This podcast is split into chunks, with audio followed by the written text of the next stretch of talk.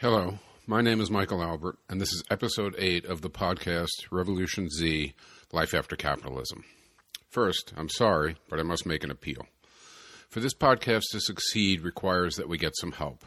We need help reaching an audience.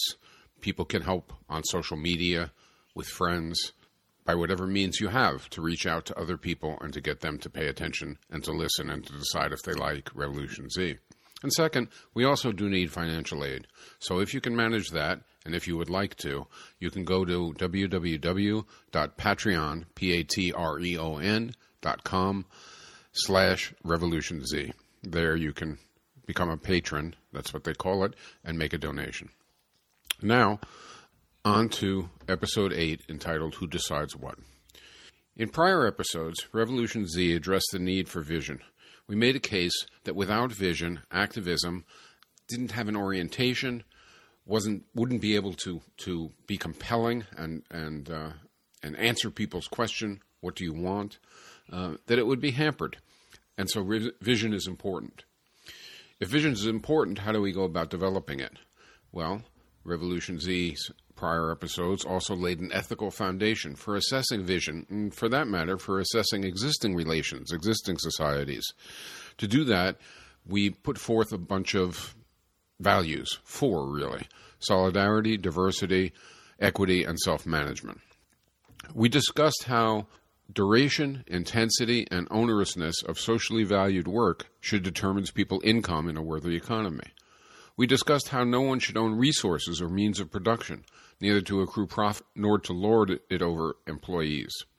We discussed the merits and components of people having a say in decisions in proportion as they are affected by them, and we called that self management. We considered and rejected doubts about all these, and we urged that these matters of income, distribution, property, and decision making were together important components of a desirable economy, whether we might choose to call that economy participatory economics or participatory socialism. So, again, Regarding income, we rejected workplace owners taking profits, and we also rejected ethically unwarranted income differences due to bargaining power, differences in people innate traits, people having better or worse tools, or some people being in an industry producing something of greater or lesser value than someone else. Instead of all that, we advocated workers getting income only for how long they work, for how hard they work, and for the harshness of conditions under which they work as long as they are producing socially valued products. We also explored the incentive and equity effects of that approach and decided that they were, in fact, exactly what a good society needs. Regarding decision making, we made a case for the merits of self management. We advocated workers' councils. We opposed decisions that would govern workers from above and we considered the implications of this idea of self management for the quality of decisions and for respect for decisions, including addressing criticisms. I hope the content so far has been helpful. But as we left the earlier discussion of self management, we realized that to have everyone have a say in decisions in proportion as they are affected by them posed a pretty serious problem. If four out of five people in a given workplace, and in fact in all workplaces, are unprepared to participate in decisions, if their circumstances at work create in them a lack of confidence, diminish their skills, isolate them from other workers, diminish their, their propensity to participate, and to participate in an informed manner because they have also had their had their knowledge of the workplace limited by their position and by their work, well, then they're not going to make very good decisions, and that would obviously damn uh, self management as a goal. So, in this eighth episode of Revolution Z, which is titled "Who Does What," we take up the task of ensuring that five out of five workers are well equipped to participate in decision making. We address how we ought to apportion tasks to form jobs in each workplace in a good economy so that people can participate. While it is rarely acknowledged, what distinguishes how we allot tasks in capitalism is that among all the multitude of jobs that people hold, around 20% of workers do a mix of tasks that convey to them information, skills, confidence, and social ties that facilitate participating in decision making. In other words, the work that they do the actual activity that they do each day by virtue of their position in their workplace gives them these advantages this information, skills, confidence, and social connections with others, all of which facilitate their participating in effective decision making. In contrast, the other 80% of workers uh, do a mix of primarily rote and repetitive tasks. The work that they do each day by virtue of their position in their workplace, exhausts them. It deadens them. It disskills them. It isolates them. And it literally uninforms them to the point where they are neither prepared nor inclined to participate in decision making. It's a product of their circumstances. It's an outcome of what they are doing in the workplace. This difference, that some are empowered by what they do each day, and some are disempowered by what they do each day, is built into the skewed distribution of empowering tasks. More, the different situation of the two work groups, really two classes, is great enough that we should pay close attention to it. It has important effects on how these groups view themselves, view society, on what their interests are, and then what their potentials are. So we don't want to overlook its implications. To keep it in our thinking, I want to call those who monopolize empowering tasks coordinators, and I want to call those who do overwhelmingly disempowering tasks workers. The point is to keep our eyes on this distinction because this distinction is going to play an important role in whether or not we have a good society.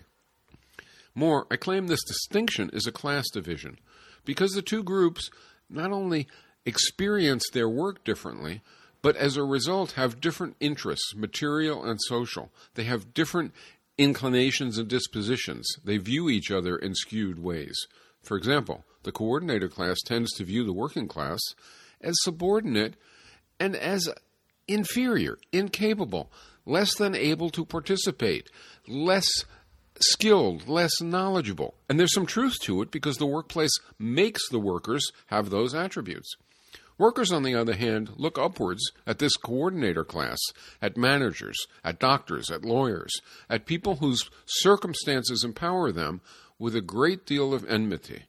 In fact, in modern societies, workers rarely encounter capitalists. Instead, they counter the coordinator class, and they feel themselves put down by the coordinator class and thus their enmity, their, their dislike, their class hatred is often directed at the coordinator class.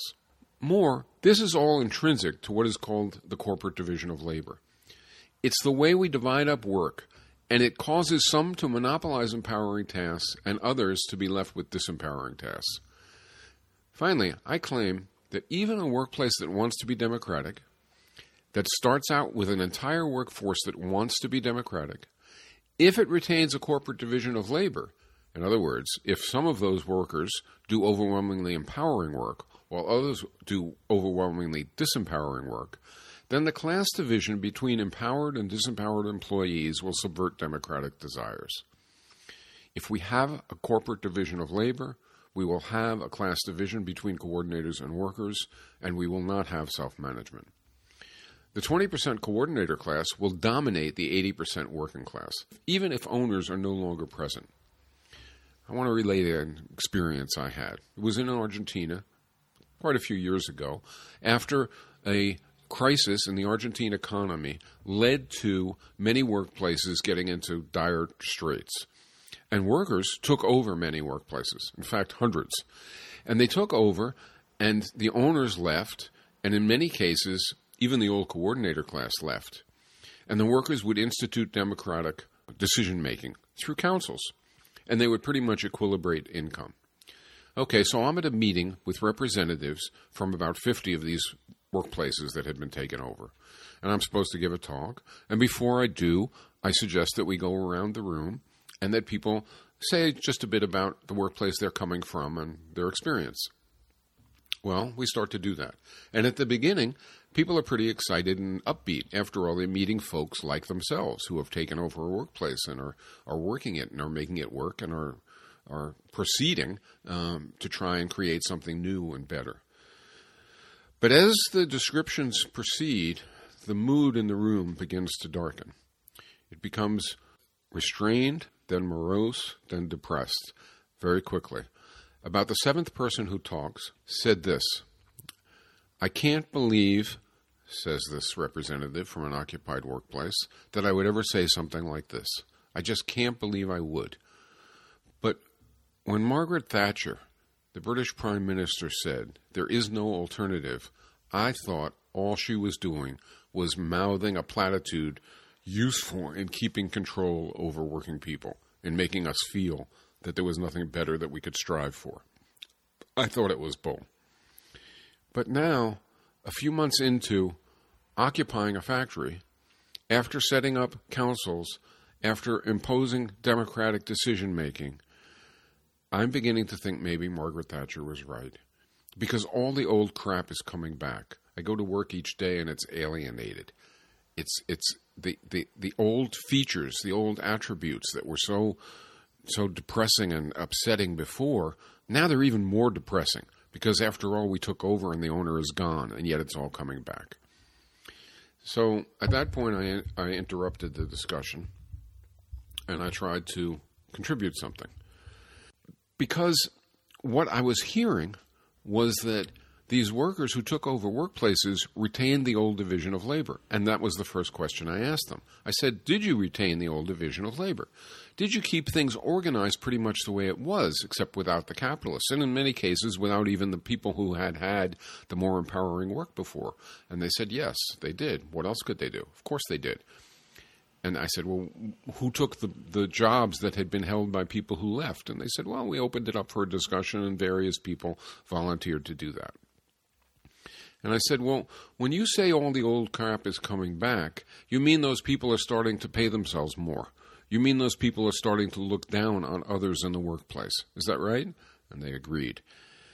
And I said, Well, that's not human nature, which is what you're afraid it is, and which, which is what you're implying it is when you say maybe Margaret Thatcher was right. Because that's what she was saying. She was saying, the the the depressing, oppressive way of doing things was inevitable. It was an outcome of human nature, and it was necessary in order to get anything done. But the reality is, it isn't an outcome of human nature, and it isn't necessary to get anything done. Instead, it's a product of the division of labor that you retained.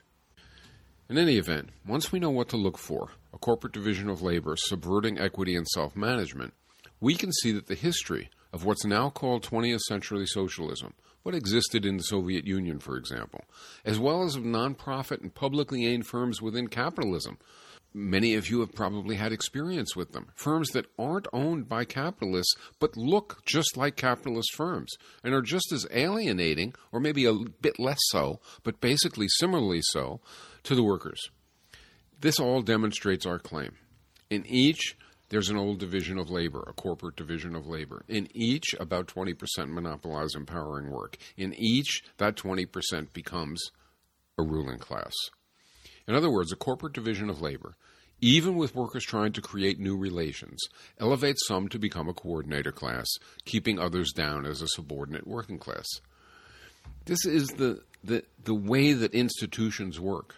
It's the way that institutional structures work. They have intrinsic implications, and we have to keep our eyes on those.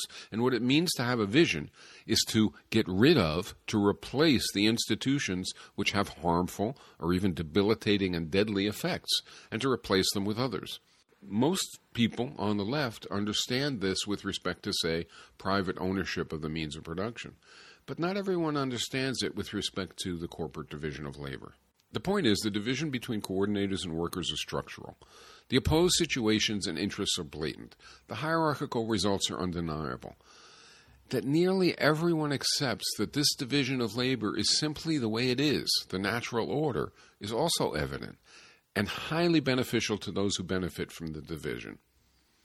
To have some employees, such as managers, doctors, lawyers, accountants, and public officials, empowered, and to have other employees who do only rote and routine tasks disempowered, with the empowered employees dominating outcomes, accruing excessive incomes, and feeling that they deserve their greater power and wealth, and that the disempowered workers deserve their subservience, clearly demolishes prospects for equity, self management, and solidarity. It follows that maintaining the corporate division of labor subverts prospects for a desirable economy. In other words, as evidenced by the earlier description of the experience of workers in factories they had taken over, even if you have wonderful values and desires, if you retain the old corporate division of labor, it will subvert those values and desires and impose class rule. But if we have to get rid of the corporate division of labor, if that's a crucial thing to do, what's our alternative? While it's quite foreign to widespread beliefs and habits, once we ask if an alternative is possible, the solution becomes pretty evident. If we must reject defining jobs so that 20% of the workforce has means and disposition to rule over 80% who lack means and who expect to be ruled, then the solution must be to redefine jobs so that their daily tasks comparably prepare all employees to contribute to collective self management. If we can't have jobs elevating 20% of the workforce over 80% of the workforce, then we must change whatever it is about jobs that causes that to occur. Suppose we visited a world where we saw that the workforce had two parts one ruled and the other was ruled. The ruling part's members all ate good food, and the ruled part's members all ate horrible food. And suppose it was clear that the good food strengthened, enlightened, and inspired people, while the bad food weakened, stunted, and depressed people. In that case, we could easily see that to eliminate this hypothetical world's class division, we would have to let everyone share the good food. We would need to balance good food apportionment. If we failed to do that, it wouldn't matter what else we did. We would still have this division between some empowered and some disempowered. Okay, so what about our world? Isn't it just as evident that to eliminate the worker coordinator class division, we have to all share the factors that cause its existence? In our case, not good food, but empowering tasks. Isn't it just as clear that we need to balance jobs so that we all do a fair share of empowering and disempowering tasks? so that we are all therefore comparably equipped and inclined by our situations to participate in decision making. So five out of five of us are ready and able to decide instead of one out of five of us. In short, we need to guarantee that no group monopolizes empowering tasks and dominates another group which is denied empowering tasks not only do we have to remove the property relations that entitle capitalists to profits and power, but we also have to remove the division of labor that makes coordinators a separate class above workers. We have to ensure that all employees have shared interests and ample capacity for decision making. And to do that, we have to make sure there, there is no longer a corporate division of labor, but instead a balanced distribution of empowering tasks. If we retain a corporate division of labor, we will preserve inequity, prevent solidarity, and destroy self management.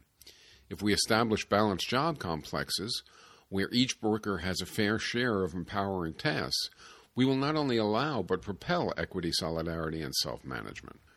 Consider any workplace you like. Balanced job complexes means no one does just surgery or just cleans up after surgeons. No one only teaches or only sweeps. No one only digs resources from a mine or only schedules the mine's operations. Balanced job complexes mean that all workers do a mix of tasks such that each job's overall empowerment effect is like that of all other jobs.